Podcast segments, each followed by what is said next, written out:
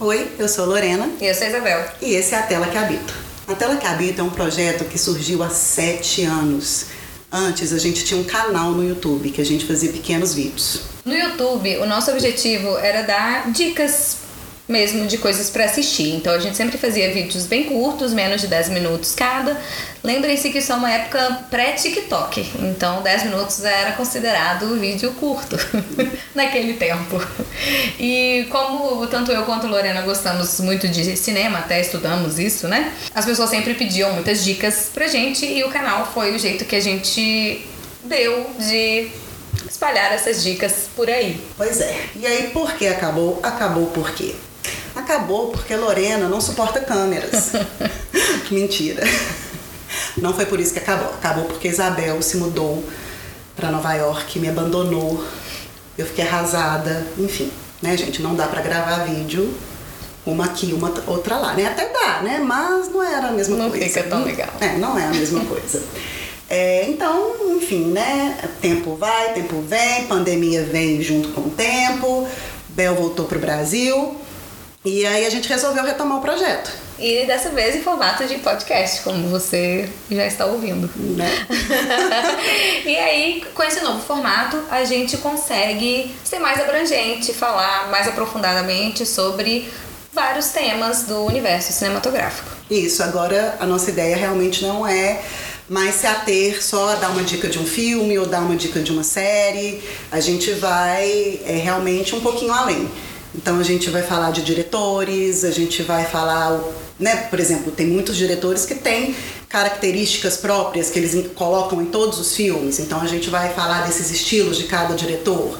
A gente vai falar de gêneros cinematográficos, né? Vamos falar de musical, vamos falar de filme no ar. Isso a gente não falava no nosso canal do YouTube. E além de falar de filmes, vamos falar também de séries, porque a gente não pode deixar de falar das séries que a gente ama, a gente assiste muito, né? Então, é, realmente nós não vamos nos ater a, aos filmes, teremos as séries também. Então é isso, a gente vai estar aqui na sua plataforma preferida de podcast todas as quintas. Então já deixa aí programado que quinta-feira é dia de ouvir a tela que habita. E já que a gente falou um pouquinho de início, né? Início do canal, YouTube, agora início do canal podcast, é, a gente resolveu que esse primeiro episódio a gente ia falar um pouquinho sobre o início do cinema. Eu sou aficionada, eu sou apaixonada, eu sou louca com realmente o, o início do cinema. Então é um tema que para mim é, foi sugerido, mas eu dei uma empurradinha, eu dei uma forçadinha para que ele ocorresse. Sempre que, que eu penso em cinema, né, para mim, é sempre uma questão de, de, de pensar como um simulacro da realidade. É como se é, o cinema ele tem essa, essa característica né, de, de tudo é possível. Tudo é possível e se a nossa realidade não tá boa, a gente vai lá inventar uma melhor e, e é isso. E aí, se você não consegue inventar uma melhor, não tem problema, você vai lá assistir uma melhor que alguém inventou para você e é por aí vai. Que legal, né? Que logo depois do, do início desse, dessa nova mídia, as pessoas descobriram que a gente podia escapar da nossa realidade. Assim como com livros e outras expressões artísticas, o cinema também tem essa característica de escapismo. Simplesmente esquecer do mundo lá fora. É como que a gente chega nesse escapismo né, nos filmes e tudo mais. É, a gente vê no homem desde os primórdios até hoje em dia. Hum, brincadeira, gente. A gente não vamos cantar aqui que eu não sei cantar. Mas é, desde os primórdios, os homens tinham essa necessidade de retratar suas cenas cotidianas. Então, quando né, a gente vai no museu, a gente pega livros, a gente vê em filmes as pinturas rupestres, que já eram né, o homem querendo ali fazer uma representaçãozinha ali do seu dia a dia, dar, fazer um registro do que estava acontecendo ali com ele na Idade das Cavernas. Sim. Mas no desenvolvimento dessas pinturas, é, a gente percebe que por mais que apareçam alguns elementos fantásticos, é, como anjos, Jesus, Deus, enfim. A gente percebe também que tem uma, uma necessidade muito grande de retratar com fidelidade o corpo humano, é, a fruta dentro do, do vaso. É uma coisa, um, um, realismo, assim, essa necessidade de, do que está se pintando, do que está se colocando em tela, ser o mais realista possível. E isso na própria história da arte também se desenvolve, porque a partir de, de alguns movimentos como impressionismo, como cubismo, é, essa questão da, de retratar a realidade, ela, ela se perde, ela não, não faz mais sentido. É, começam realmente a retratar, né, a pintar a, a uma realidade da forma que eles viam, ou uma representação, uma expressão de um sentimento. Então teve toda essa evolução. É, e como teve essa evolução na pintura, esse, essa necessidade, né, antes desse, desse além, né, antes desse extrapolar, mas essa necessidade de, de se captar, de se capturar o realismo, é, surgiram as fotografias. Né? Porque por mais que uma pintura fosse o mais realista possível, era uma pintura. E a foto não. A foto realmente era a captura da luz que colocava a imagem ali e era aquilo. Tanto que né, nas, nas primeiras experiências com as fotografias, nos primeiros anos, as pessoas eram é, é, elas achavam aquilo tão fantástico que elas inclusive achavam que a alma da pessoa ficava presa numa fotografia. Então tinha até aqueles casos também, né? Tinha aquele que eu acho muito macabro, a gente vê isso em vários filmes. Que povo tinha mania de fotografar os mortos, colocava os mortos uhum. assim em. Né? Como se eles estivessem vivos ainda, vestidinhos, posando, assim, é. bonitinhos, para poder, sei lá, né, capturar a alma deles, para a alma deles ficar bem, enfim, não sei o que, que o povo entendia disso não, mas rolava. Rolava disso. E seguindo essa linha né, de desenvolvimentos, tá, o homem da pintura conseguiu passar para fotografia para que queria parar isso, né? Porque se ele já está conseguindo capturar a imagem estática, por que não a imagem em movimento? E aí a gente tem o nascimento do cinema. Sim, que foi criado pelos irmãos Lumière, por mais que os americanos sempre tentem né, puxar a brasa para a própria sardinha, é incontestável. Foi o cinema foi inventado pelos irmãos Lumière no final do século XIX. Isso. É, a primeira exibição de um filme dos irmãos Lumière foi no dia 28 de dezembro de 1895. E, gente, bom, não dá nem pra chamar aquilo de filme. era, um, era uma cena TikTok. bem... Os irmãos Lumière inventaram o TikTok. Mentira, quem inventou o TikTok a gente vai ver mais um pouquinho pra frente, não foram os Lumière. É, na verdade, é, esses primeiros, né, as primeiras exibições, inclusive essa primeira exibição, eram trechos muito curtinhos é, de cenas cotidianas, né? Mais uma vez as cenas cotidianas e elas não tinham cortes, né? Não tinha montagem, era uma cena única, né? Era uma tomada só. Então essa primeira exibição é, que eles fizeram é, ficou chamada a saída da fábrica e era realmente a galera saindo de uma fábrica e era isso. Pois é. Mas só entre aspas, só isso já deixou o pessoal bastante impressionado, o pessoal querendo mais, querendo, né, essa curiosidade, era, né, quase como uma mágica mesmo, é uma coisa bem mágica aquilo ali. É, você imagina, igual Harry Potter chega lá em Hogwarts e vê as fotos se mexendo. Não de é? Repente você você está acostumado a ver imagens estáticas e de repente você vê um, um monte de gente andando, saindo da fábrica, numa tela na sua frente, deve ter sido muito doido. Deve, deve. E aí tem aquela outra, aquele, aquela outra ocasião, né? Que algumas pessoas falam que é lenda, mas eu não acho que é lenda, não. Do, da exibição do trem chegando à estação, que a galera, né, o filme, a né? chegada de um trem. A chegada de um trem à estação. Que o, o, né, o filme nada mais nada é que o, você vê o, o trem lá de longezinho e ele vem vindo, vem vindo, vem vindo, vem vindo e passa, né? Ele passa pela estação, a câmera tá parada, tá estática, porque tinha isso também, né? No início as câmeras elas ficavam estáticas, não tinha bruxa de Blair. A gente não tinha câmera para lá e para cá. Não tinha era tudo câmera muito... manual. Você não, não tinha. podia carregar ela. Ela pesava uns 400 ah. quilos. E, e, tinha que girar a manivelinha, né? Pois é, era um pouco difícil. É, não, não tinha muito jeito não. Enfim, mas enfim, voltando. Aí o trem vem, então ele vai, né? Tá lá pequenininho, vem se aproximando, vai aumentando, vai aumentando, vai aumentando. E reza a lenda, que eu não acho que é lenda, acho que foi bem verdade, que muitas pessoas fugiram achando que realmente o trem ia passar em cima delas. A gente vê o nível de ignorância das pessoas é, hoje, em 2022, imagina em 1895. Pois é, Claro povo, que as pessoas iam se assustar. né, o povo cai em fake news, não vai É. achar, não vai achar que o trem vai passar em cima. É. É, Enfim, enfim. Sigamos, sigamos, sigamos. A gente ainda não vai entrar nesse assunto. Ainda não. Ainda. Tá, enfim, ok. As pessoas estão mexendo, as cenas estão acontecendo, mas e daí? É só isso? Vai ficar só nisso? A galera também, o pessoal é assim, né, gente? O povo sempre tá insatisfeito, nunca tá satisfeito com nada. A gente sempre quer mais. Povo não, a gente, né? A gente quer sempre mais. Então, assim, é- é, foi uma curiosidade bacana. Nossa, que legal, a gente saindo da fábrica. Ah, não, agora a gente já sabe que era só uma imagem em movimento. O trem não tá passando em cima da gente, ninguém morreu.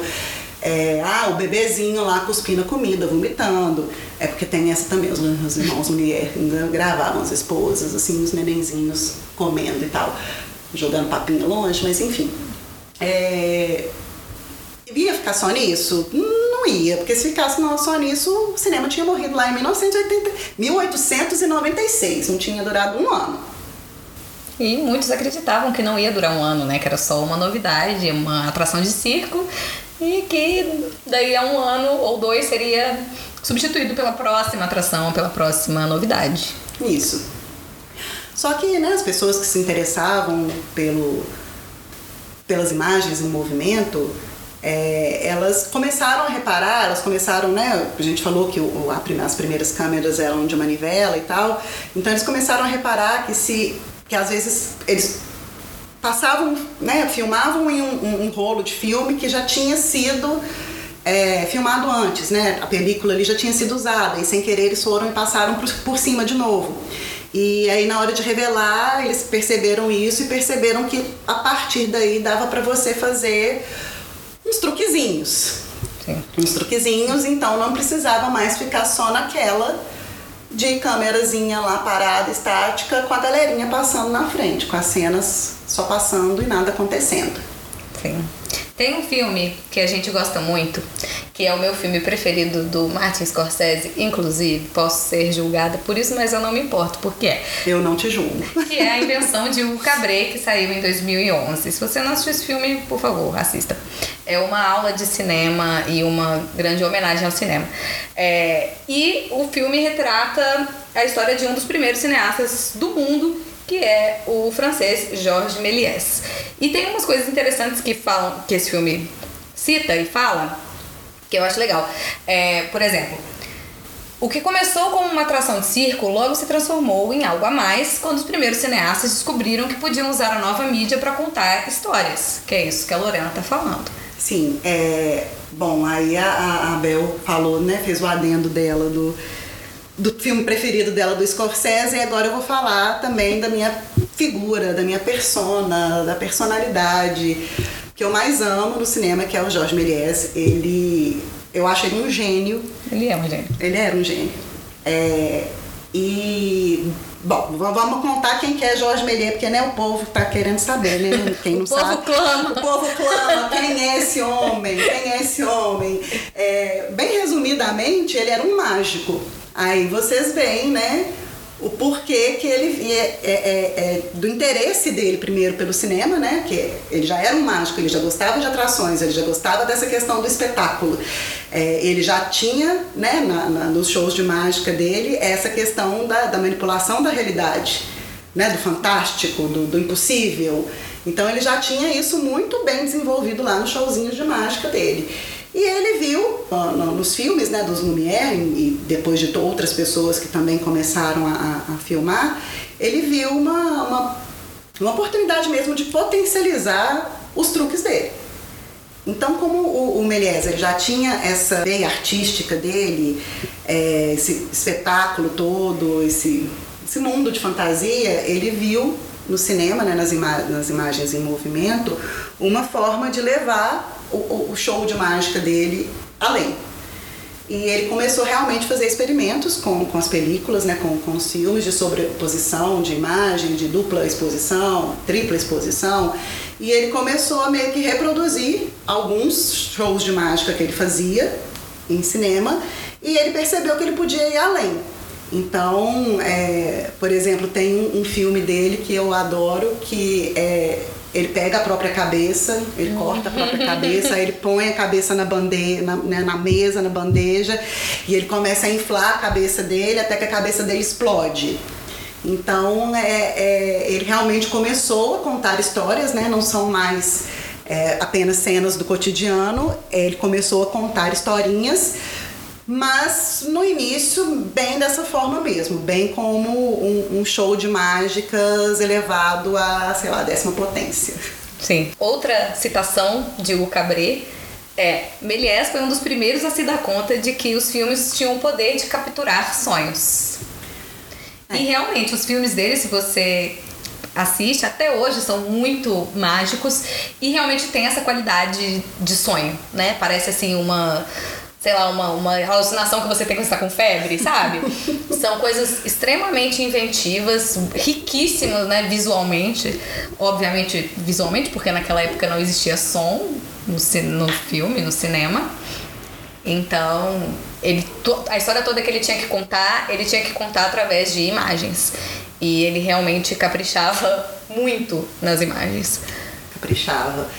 Ah, gente, aqui não precisam ficar aflitos que a gente vai colocar as imagenzinhas, vai colocar a carinha do Melies, vai colocar tudo, tudo bonitinho nos, nos nossos canais de apoio, tá? Vocês podem Vamos ter um apoio visual também. A gente vai ter um apoio visual. Vocês não vão passar essa, essa vontade, vocês não vão, não vão precisar ir no Google. A gente já vai deixar tudo bonitinho, arrumadinho para vocês. Sim. Mas o Melies, ele não queria também ficar só preso ali no show de mágica dele, né? Um ato, não era só um ato. Ele quis ir um pouquinho além, né? Porque, igual eu tô falando, ele era maravilhoso, ele era incrível, ele era genial, então ele quis ir um pouquinho além. E ele percebeu, né, que assim, além do, do, do não é só uma, uma mais um meio de se fazer truques, de se fazer efeitos especiais. Tinha mais uma coisa ali. Se ele estava contando aquela historinha ali do truque, ele podia contar uma historinha um pouco mais complexa. Então, em 1902, ele fez o, o famoso é, Viagem à Lua, que inclusive é, assim, vários artistas já referenciaram Viagem à Lua de várias formas diferentes. O Smashing Pumpkins tem, inclusive, um clipe, Tonight Tonight, que é uma óbvia homenagem, óbvia não, né? Tipo, é óbvia, mais que óbvia, é descarada homenagem à viagem à Lua. A história de Viagem à Lua é a seguinte: bravos homens, astronautas, se enfiam dentro de um foguete e se lançam à Lua. Gente, isso é em 1902, tá? Isso é muito antes de 1969 e Neil Armstrong e o Pequeno Passo para a Humanidade. Isso é 60 anos antes disso.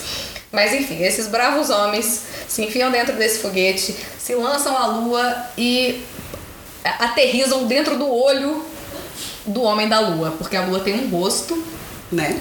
E esse foguete aterriza dentro do olho. E quando eles chegam lá, eles encontram com os homens lunares, lunáticos, com seres lunáticos. Um povo parecendo uns jacaré, umas coisas esquisitas, uns dragãozinhos esquisitinhos. É um filme, o primeiro filme de ficção científica do mundo. Inventou é. o gênero ficção científica. Realmente, inventou. E aí, obviamente, ele também usa os truquezinhos dele nesse filme. Não, não é só a questão da, de contar a historinha, né, e de, da, da montagem, né, que é basicamente também, não, não vou falar que é só ele, porque o, o Griffith, ele é considerado, né, o pai da, da, da montagem, mas é, vamos, vamos deixar o Griffith com a montagem do longa-metragem, tá? E aí depois a gente vai fazer um outro episódio só por causa dele, a gente não vai falar dele aqui agora não. Então vamos dizer que o Méliès, ele criou a montagem no curta-metragem. Sim. É, bom, Bom, bom. Bom. Bom, bom, bom, bom. bom, bom, bom, bom, bom.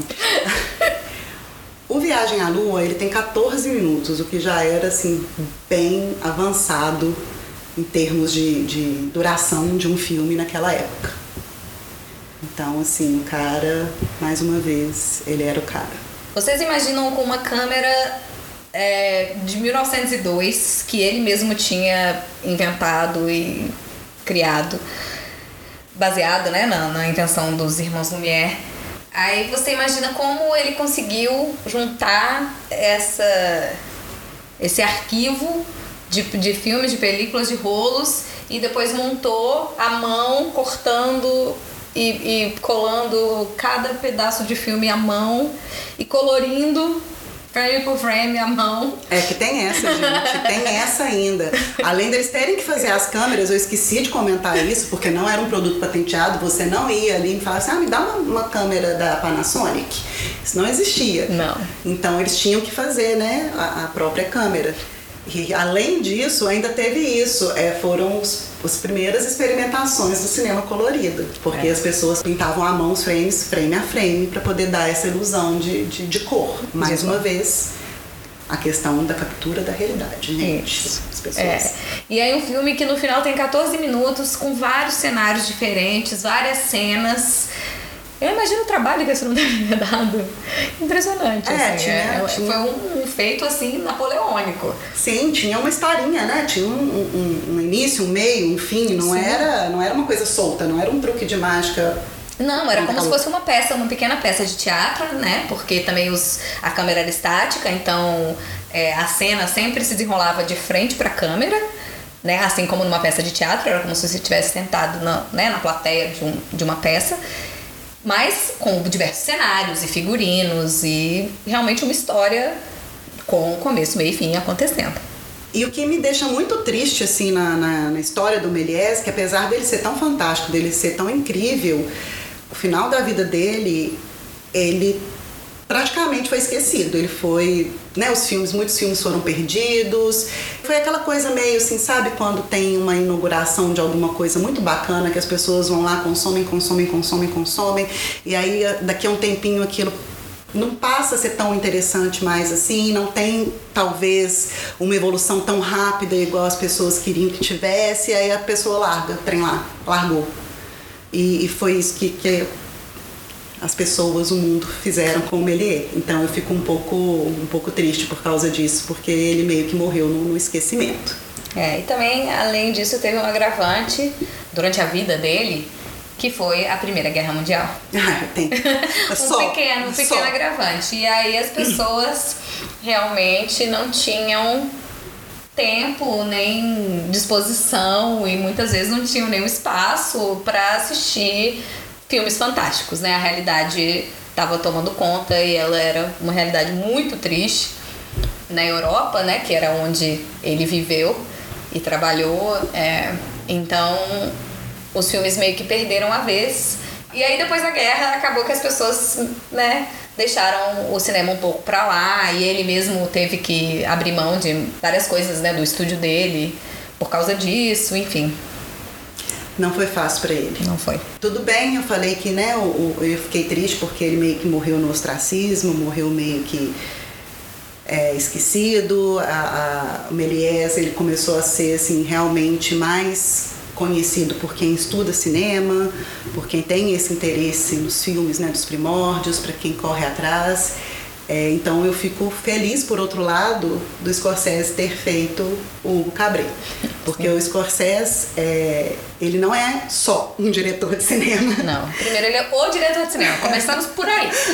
Ele é um estudioso do cinema também. Sim, ele é um grande amante mesmo do cinema. Então, tudo isso assim que eu estudei na faculdade, tudo que eu vi de, nesses anos de estudo de cinema, o Scorsese viu e viu muito mais. Porque ele realmente não está só interessado em dirigir o filme dele, mostrar a visão dele, não. Ele tem toda essa bagagem, todo esse estudo, todo esse esse esse apoio aí atrás, todo esse conhecimento, ele, é, ele é demais. Ele é demais. E realmente esse filme é uma ode ao cinema. Assim, se você quer descobrir sobre o cinema clássico, o início do cinema, sem assistir os filmes, quer dizer, não, não deveria fazer isso para começo de conversa. Mas se você quiser fazer, ou se você simplesmente estiver interessado em ter uma aula de cinema, assista a Invenção de Hugo Cabret, porque é uma aula. Ele tem, assim, um milhão de referências a, ao cinema clássico, além de ser explicitamente sobre o Méliès.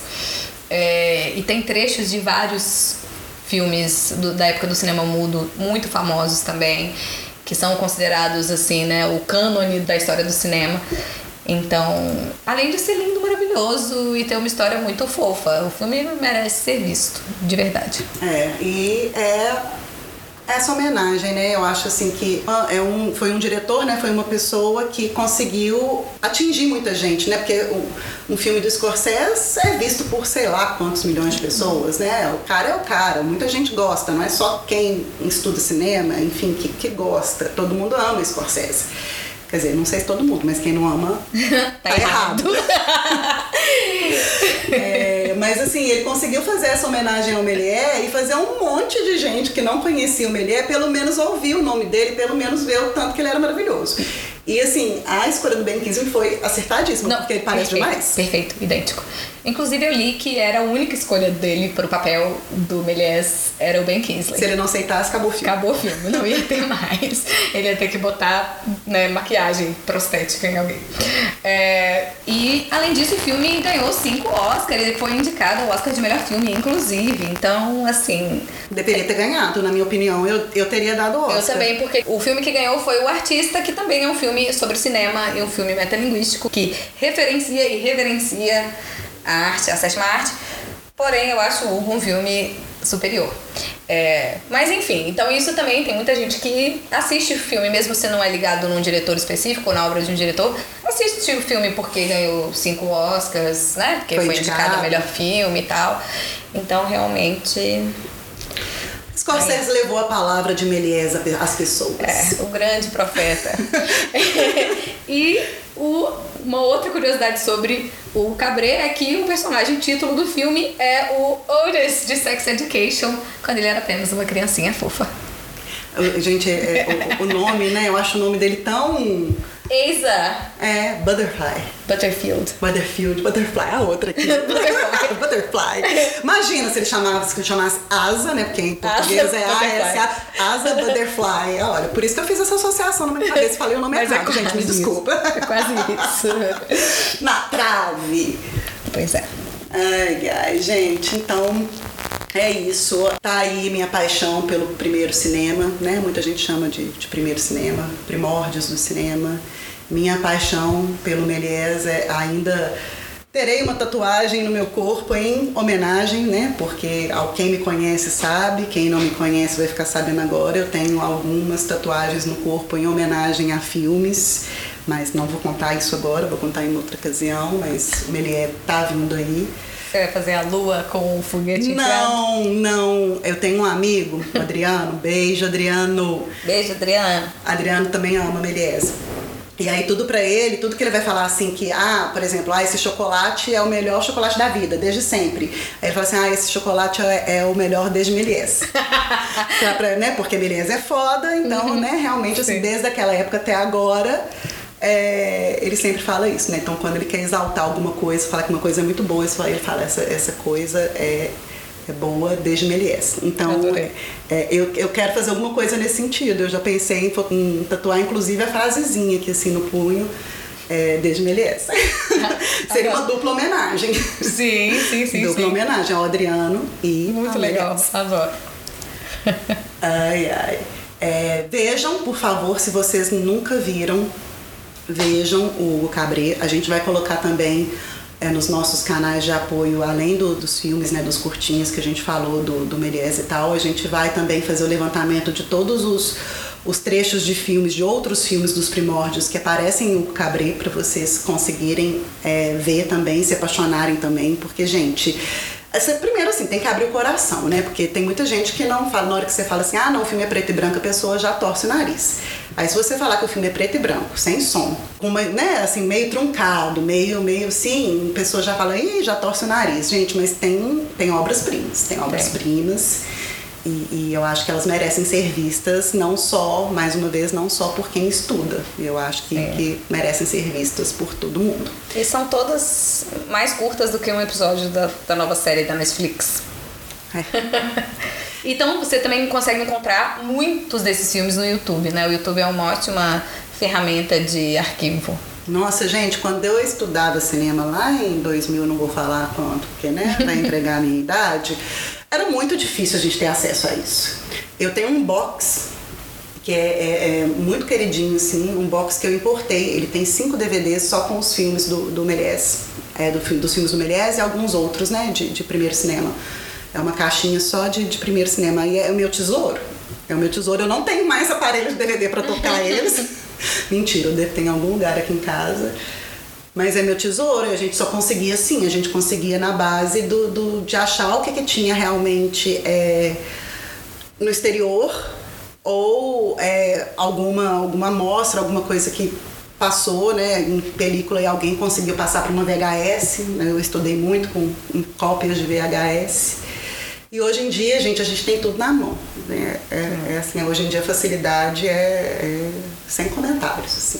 Inclusive, você sabia, Lores, certamente você sabia, mas você sabia, ouvinte, que o Scorsese tem uma fundação de preservação de filmes e é uma a causa assim que ele luta na vida dele é a causa da preservação de filmes e material cinematográfico fazerem muito bem, gente, porque tem que ser preservado, sim, memória tem que ser preservada. Eu gosto muito de inovações, né? Obviamente que se não tivessem essas inovações todas, é, a gente não teria Hugo Cabret, para começar. É. elas, elas são necessárias, mas eu acho que a memória também tem que ser cultivada, tem que ser preservada e admirada. Sim, e a gente tem que estudar a história não só do cinema, né? Obviamente nem todo mundo precisa estudar a história do cinema, mas a gente tem que estudar a história de uma maneira geral e a história das coisas que a gente admira e que a gente gosta, em específico, até pra gente aprender com ela. Isso aí. né? A gente tá precisando tanto aprender com a história. Bastante. Né? A gente, a história tá aí, a gente não precisa passar por coisas que as pessoas já passaram que deu ruim. Exatamente. Mas também isso não é assunto para o momento, isso é uma conversa para um outro dia. Sim. Então, esse foi o primeiro episódio da Tela que Habito. Se você ficou interessado pela história, se você quer saber mais, se você quer conhecer mais os filmes, saber um pouquinho mais é, sobre esses primórdios do cinema, tem como, a gente te conta agora.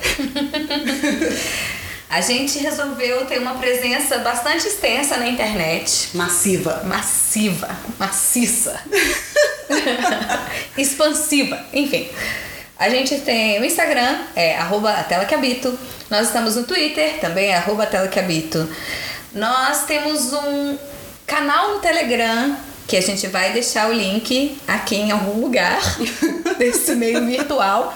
Ou você pode ver, entrar também no nosso Instagram e no nosso Twitter, que tá linkado lá. A gente tem um site com um blog, onde a gente posta todas essas coisas que a gente está falando. A gente disserta sobre vários assuntos cinematográficos lá no nosso blog como faziam os Neandertais.